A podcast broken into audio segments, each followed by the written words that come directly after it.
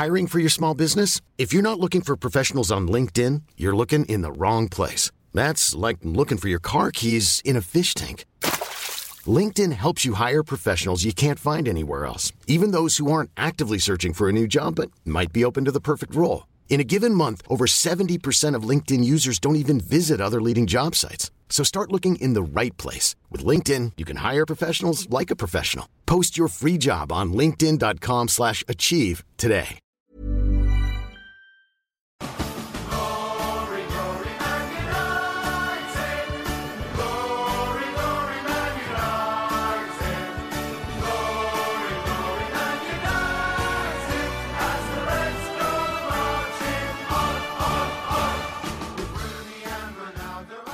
Halo, kembali lagi bersama podcast Ganteng-Ganteng Manchester United uh, bersama kita bertiga. Dan pada episode kali ini sangat spesial karena mayoritas akan dipenuhi dengan siu, siu.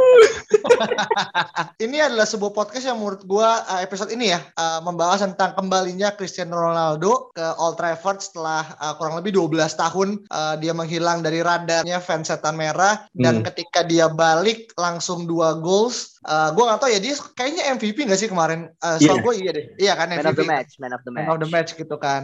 Dan kembalinya Cristiano Ronaldo ini tidak hanya kemudian memberikan efek uh, trafik kejut ya buat MU, tapi yang gue salut adalah kita berhasil uh, membongkar stigma kalau kita nggak bisa nyetak gol banyak ke tim yang bermain low block gitu kan kemarin Iya. gitu kan. Mm. Dan itu adalah malah pembuktian buat semua dari kita, termasuk di kita bertiga pun kita wonder ada apa yang terjadi dengan Manchester United gitu kan. Tapi gue mau nanya ke Alvin, dengan starting eleven yang menurut gue all attack ya gitu kan, dengan menempatkan Matic sebagai jangkar gitu kan. Apa yang lu bisa kemudian lihat yang ingin oleh ramu dari formasi kemarin, Vin? Sebenarnya kita udah udah sering ya ngebahas ini gitu karena memang Ole ini punya banyak opsi di lini tengah entah itu dengan Matic Pogba atau dengan Matic Fred atau Pogba Fred kemarin sempat dicoba atau juga dengan Matic Van de Beek yang belum pernah dicoba juga gitu ya musim ini dan ternyata memang dari eye test kita ya kemarin kita nonton emang kalau lawan tim-tim yang low block ya seperti Newcastle terus eh, mungkin nanti juga Crystal Palace Burnley itu kita bakal memainkan duet Matic dan Pogba di lini tengah gitu. Menurut gue Matic itu ya bossing the midfield. Dia bisa melakukan passing breaking the lines. Jadi lini tengahnya Newcastle tuh benar-benar ditembus sama passingnya dia itu berkali-kali. Dan composure dia, kemudian ketenangan dia dalam bawa bola, dribble itu adalah hal-hal yang nggak dimiliki oleh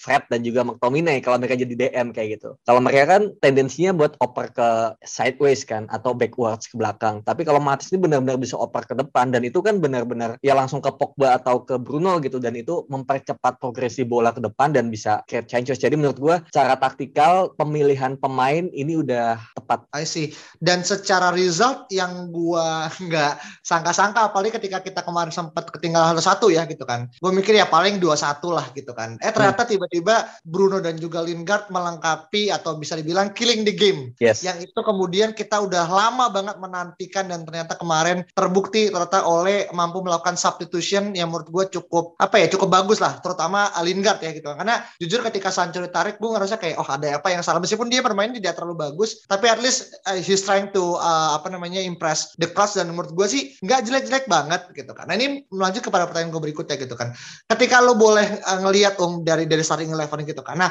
sebenarnya uh, dengan trio di depan gitu kan uh, Mason, Ronaldo dan juga Sancho apakah ini akan menjadi semacam padu padan yang akan terus menerus dilakukan oleh Ole apakah ini lebih- lebih kepada kayak apa ya ramuan yang kemudian sifatnya temporary aja um Menurut sih masih akan di mix match sih sama si Ole gitu untuk tiga terdepan ya. Karena sebenarnya tuh untuk performa saat ini Ronaldo jelas tidak akan di drop. Greenwood pun juga jelas tidak akan di drop sih. Jadi kuncinya ada ada di Sancho kemarin gitu. Sancho kan kemarin maksudnya dia main di sisi kiri gitu kan. Dia harus link well dengan uh, Luke Shaw gitu. Dan dia menurut gue sih masih mencari ritme permainan yang pas itu seperti apa gitu. Dan ini akan menjadi PR juga sih untuk untuk Ole nanti ke depannya apakah Pogba akan tetap menjadi tandemnya Nemanja Matic di tengah atau switch ke left wing left wing lagi gitu. Tapi ini menarik sih karena gue justru pengen melihat Rashford di sisi kiri itu sebenarnya gitu dan Sancho di sisi kanan di, di posisi terbaiknya di Dortmund gitu. Cuman masalahnya adalah Greenwood ini sudah tidak bisa di drop lagi karena dengan performanya yang seperti itu gitu. Yang salah satu yang bikin menarik adalah tiga pemain depan ini pun juga tidak main di fix positionnya gitu. Dalam artian, gue rasa sih Ole ingin mencoba untuk mereplika apa yang terjadi di tahun 2008 gitu, di mana Rooney, Tevez dan Ronaldo pun juga main secara fleksibel dan fluid gitu. Dan ini yang ingin ingin direplikasi oleh Ole musim ini menurut gue.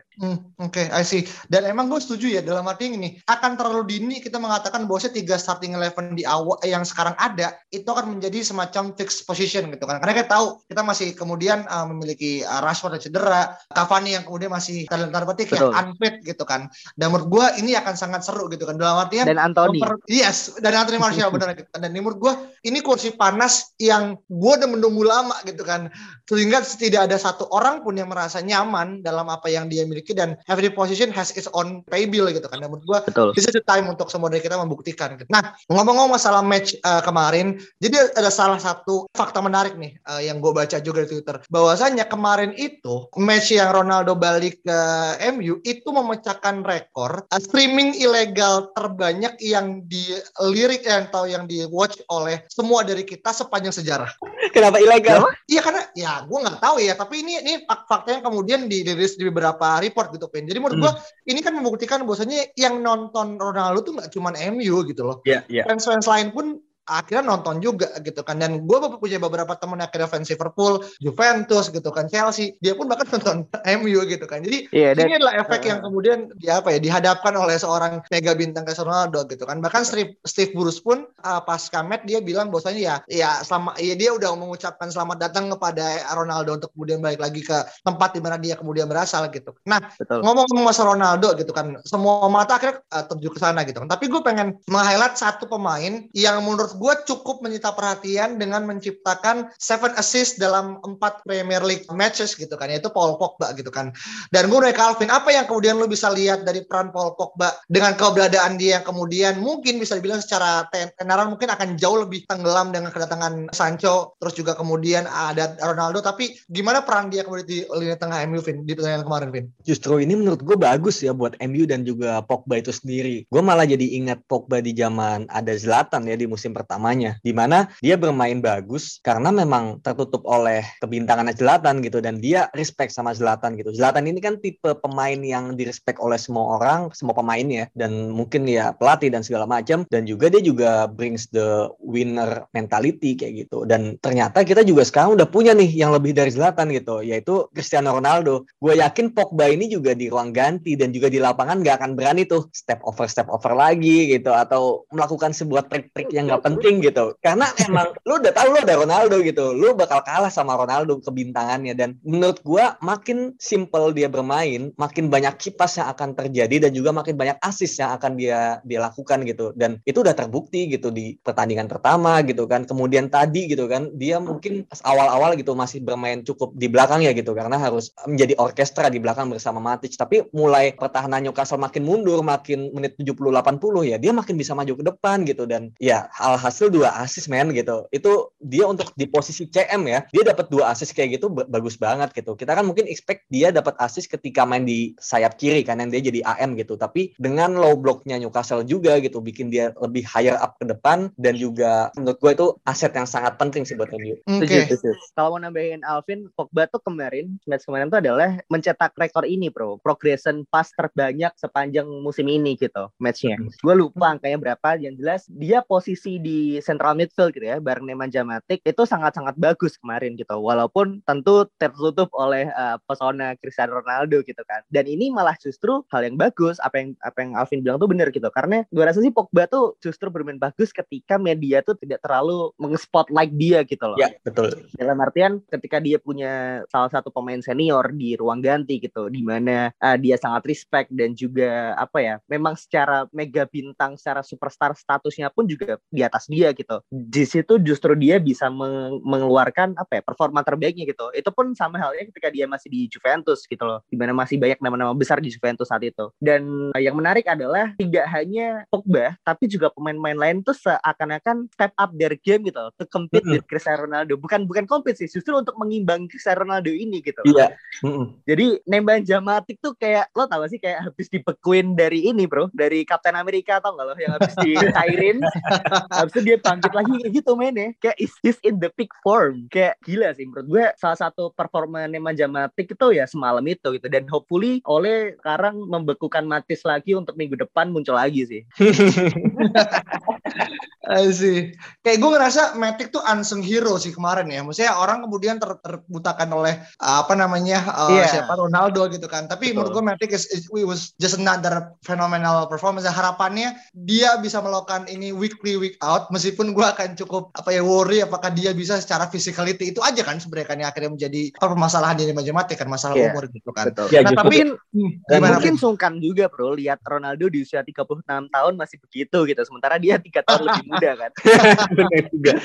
kita kita malah ini ya apa namanya ya asking for ya, kayak five younger Matic gitu kan. Sedangkan Ronaldo segitu tuh masih bagus. Iya iya iya iya. Gila sih memang itu. Ya dan juga nih ada stats dari gue baca dari Sky Sport bahwasanya Ronaldo itu dalam pertandingan kemarin ya menempati orang pertama terkait dengan goal score, expected goals, shots, fast break sama touches in the opposition box gitu kan. Yang mana ya menurut gue X is just a number gitu kan. Dan dia kemudian menutup sebuah quote pada bilang other guys like it easy, me I come to the best league in the world and I perform gitu kan. Yang mana yeah. kita tahu ini refer kepada siapa gitu kan. Siapa tuh?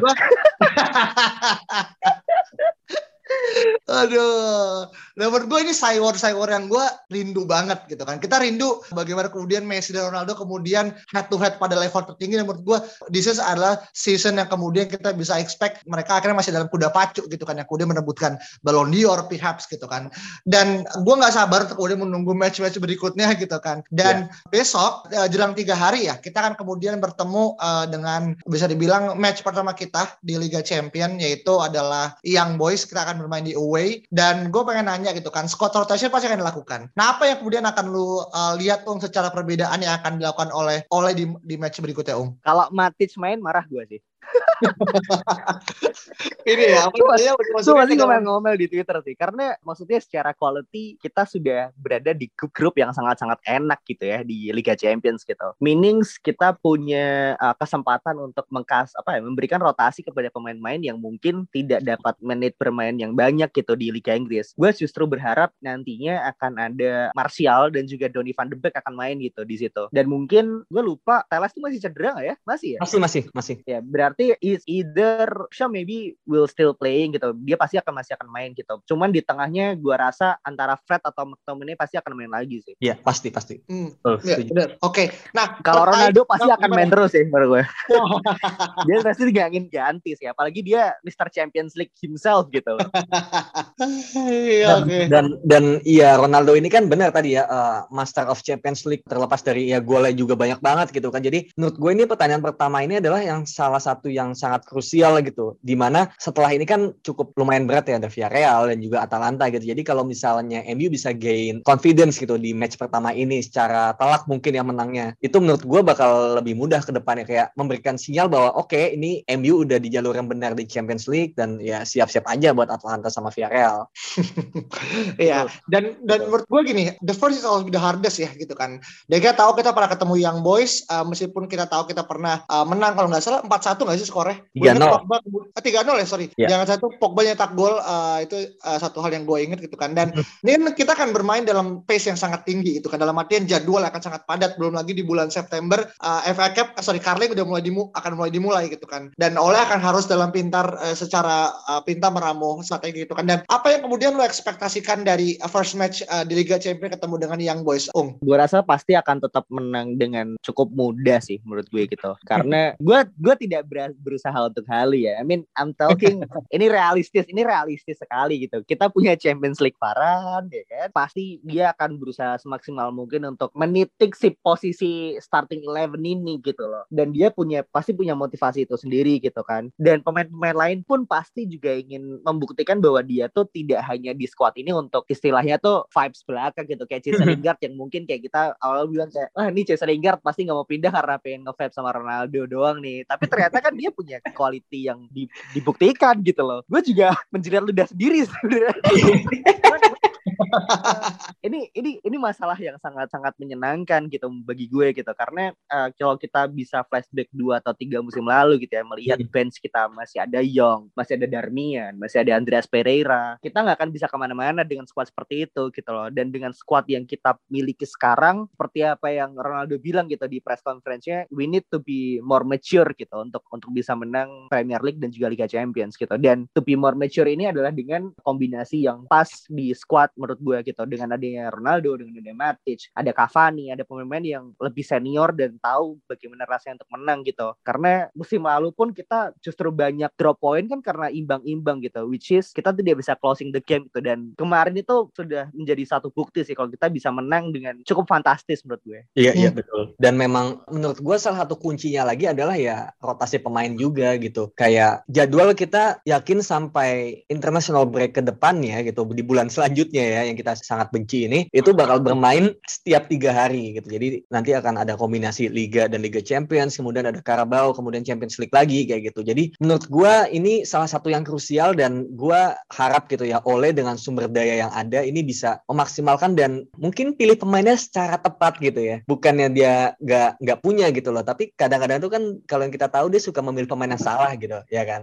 Jadi dengan tiga pemain depan yang bisa kita rotate tiap minggunya, gue harap ya itu juga apa ya harusnya oleh nggak perlu pusing lagi gitu. Dan malah yang gue agak khawatir ya itu dua gelandang tengahnya itu yang sebenarnya paling bagus kan Matic Pogba gitu. Cuma kita tahu Matic nggak akan mungkin bisa week in week out dan harus diganti dengan either McTominay atau Fred. Cuma kita tahu sendiri gitu itu dua kombinasi itu Fred dan McTominay cuma bisa untuk melawan tim-tim yang sangat agresif gitu kan. Kayak gitu sih. Jadi gue harap ya pemilihan pemain ini akan tepat dan hasilnya juga bagus. Oke oke okay, okay. gue ada ada pertanyaan sih okay, untuk untuk kalian gitu kan. Uh, besok adalah match pertama di Liga Champions dan dengan squad yang kita miliki sekarang ya. Secara realistis, di mana kalian bisa melihat Manchester United di akhir musim ini, bro? Di Liga Champions. ya, kalau gue pribadi jujur akan sangat dependable pada siapa lawan kita gitu kan. Bukan berarti kemudian kita, uh, gue ngerasa ragu ya dengan squad yang kita punya gitu kan. Tapi kadang posisi menentukan hasil gitu kan. Dan menurut gue kita bisa bilang kita masuklah top 4 uh, calon juara menurut gue ya di samping PSG, uh, Chelsea dan juga City gitu kan. Tapi dalam terkait dengan uh, apa yang udah bisa kita ekspektasikan, gua pribadi uh, bisa ngelihat kita minimal ya berada di semifinal gitu kan. Dengan asumsi uh, kita melanjutkan tren yang ada, minim badai cedera gitu kan. Dan pemain-pemain inti kemudian bisa kembali gitu kan. Let's kayak siapa nama Rashford. Serta bulan Januari kita bisa mendatangkan satu pemain yang akhirnya menjadi kunci dari apa yang kita butuhkan gitu. Meskipun orang ini kemudian tidak akan bermain di Liga Champions karena akhirnya ter, terkait dengan mereka udah terregistrasi tapi paling nggak bisa menjadi substitute ketika dia harus bisa dimainkan di uh, liga lokal gitu kan. Jadi menurut gue sih semifinal sih yang paling possible dengan asumsi final adalah bonus menurut gue hmm, iya. oke oke. Okay, okay. gue perempat final sih maksudnya kalau semifinal buat gue sih itu yeah, perempat final menurut kan lu tanya make sense kan? Kalau gue pingin juga semifinal gitu atau final yeah, gitu. yeah, cuma yeah. kalau misalnya make sense dan realistis itu sebenarnya perempat final kan ini hal yang sulit dicapai sebenarnya kan sejak zamannya uh, Moyes ya kalau nggak salah Moyes kan terakhir kali perempat final kalau nggak salah lawan Munchen gitu. Jadi kalau misalnya perempat final ini kita kalah gitu kan ya sebenarnya sejak Moyes itu kita udah akhirnya bisa ke situ lagi gitu kan. Dan tapi dengan adanya Ronaldo harusnya gitu balik lagi dengan faktor-faktor yang tadi. Gue gue juga gak nggak tahu nih ya kan badai cedera itu kayak apa. Musim lalu kita cukup beruntung nggak ada badai cedera yang terlalu banyak gitu. Cuma kalau misalnya harus realistis dengan kemungkinan ada beberapa cedera dan ada banyak flop-flopnya gitu kan yang ya itu sangat wajar ngejar gitu. Ya perempat final is cukup lah gitu sebenarnya gitu. Meskipun gue juga craving for more. Hmm. Nice, nice, nice, nice, nice, nice. Mantap, mantap, mantap. Mana yang lebih, mana yang lebih cocok Om buat yang masuk sama di antara dua itu Om? Kalau dua ya melihat Liga Champions sekarang gitu, justru yang terberat tuh maksudnya apa ya? Bener-bener kata Dias juga sih dan juga kata Alvin tuh cukup make sense gitu. Pertama memang siapa lawan kita gitu. Honestly gue justru takut sama Chelsea dan juga PSG sih musim ini gitu. Kalau City menurut gue masih masih belum gitu. Gue rasa Pep Guardiola sesungguhnya sangat menyesal mendatangkan Grealish dan melewatkan Lionel Messi gitu ya. Dan untuk cedera ya itu tadi gitu. salah satu yang bisa menghentikan kita itu adalah badai cedera gitu. Cuman gue yakin dengan departemen kesehatan MU sekarang gitu ya itu sudah cukup bagus untuk menangani cedera gitu. Bisa dibuktikan dengan Harry Maguire bisa main terus gitu. Cuman gue harap Harry Maguire tidak akan miss di final kayak uh, Europa League musim lalu gitu kan. Jadi gue rasa sih final itu sangat-sangat make sense sih. kan pasti yeah. akan jauh lebih ilusional dibanding kita berdua. final tuh sangat-sangat make sense man gitu loh. Entah entah itu dengan PSG atau entah itu dengan Chelsea itu sangat-sangat make sense. Gue harap justru dengan grup-grup neraka ini yang lolos tuh tim-tim yang yang biasa-biasa aja gitu. Kan serunya di situ kan? Ini ini, ini gue bisa simpulkan gini Ung. Di atas halu masih ada saung kayaknya nih. Bro, if kalau misalkan kita menang ya Liga Champions ya, semoga pendengar langsung kembali ke episode ini ya. Dan lo rekam deh, coba. throwback. Oke, okay, boleh, boleh. Aduh, oke. Okay. Nah, mungkin terakhir deh uh, sebagai penutup gitu kan. Skor berapa ya kemudian dari uh, kalian dari Alvin ya terkait dengan uh, pertandingan besok, Vin? Yang boys away. Menurut gua selisih tiga bisa sih. hmm. Oke. Okay. Gua, gua berekspektasi dua kali lipat dari saham berarti. Wah, dengan dengan squad sekarang tiga kosong menurut gua terlalu sedikit ya. Uh, at least lima kosong lah.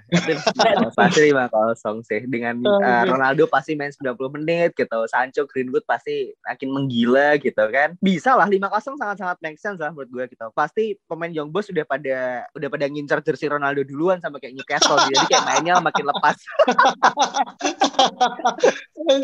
Aduh, siap. siap. Kayak kiper okay. kiper Newcastle kayaknya semalam juga punya Ronaldo di kaptenin di FPL juga sih. Jadi membodoh-bodohkan diri jadinya. Itu gol-gol tuh bisa dicegah itu sebenarnya.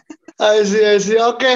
I think uh, buat kesempatan malam hari ini apa yang semoga kita review dan juga kita preview bisa jadi salah satu apa ya uh, rujukan lah buat teman-teman. Dan kalau teman-teman punya beda pendapat, uh, opini yang kemudian bertolak belakang, silakan kunjungi dan juga mention kita di Twitter @ggmi podcast. Dan sampai jumpa pada pertemuan berikutnya. See you dan dadah. See you.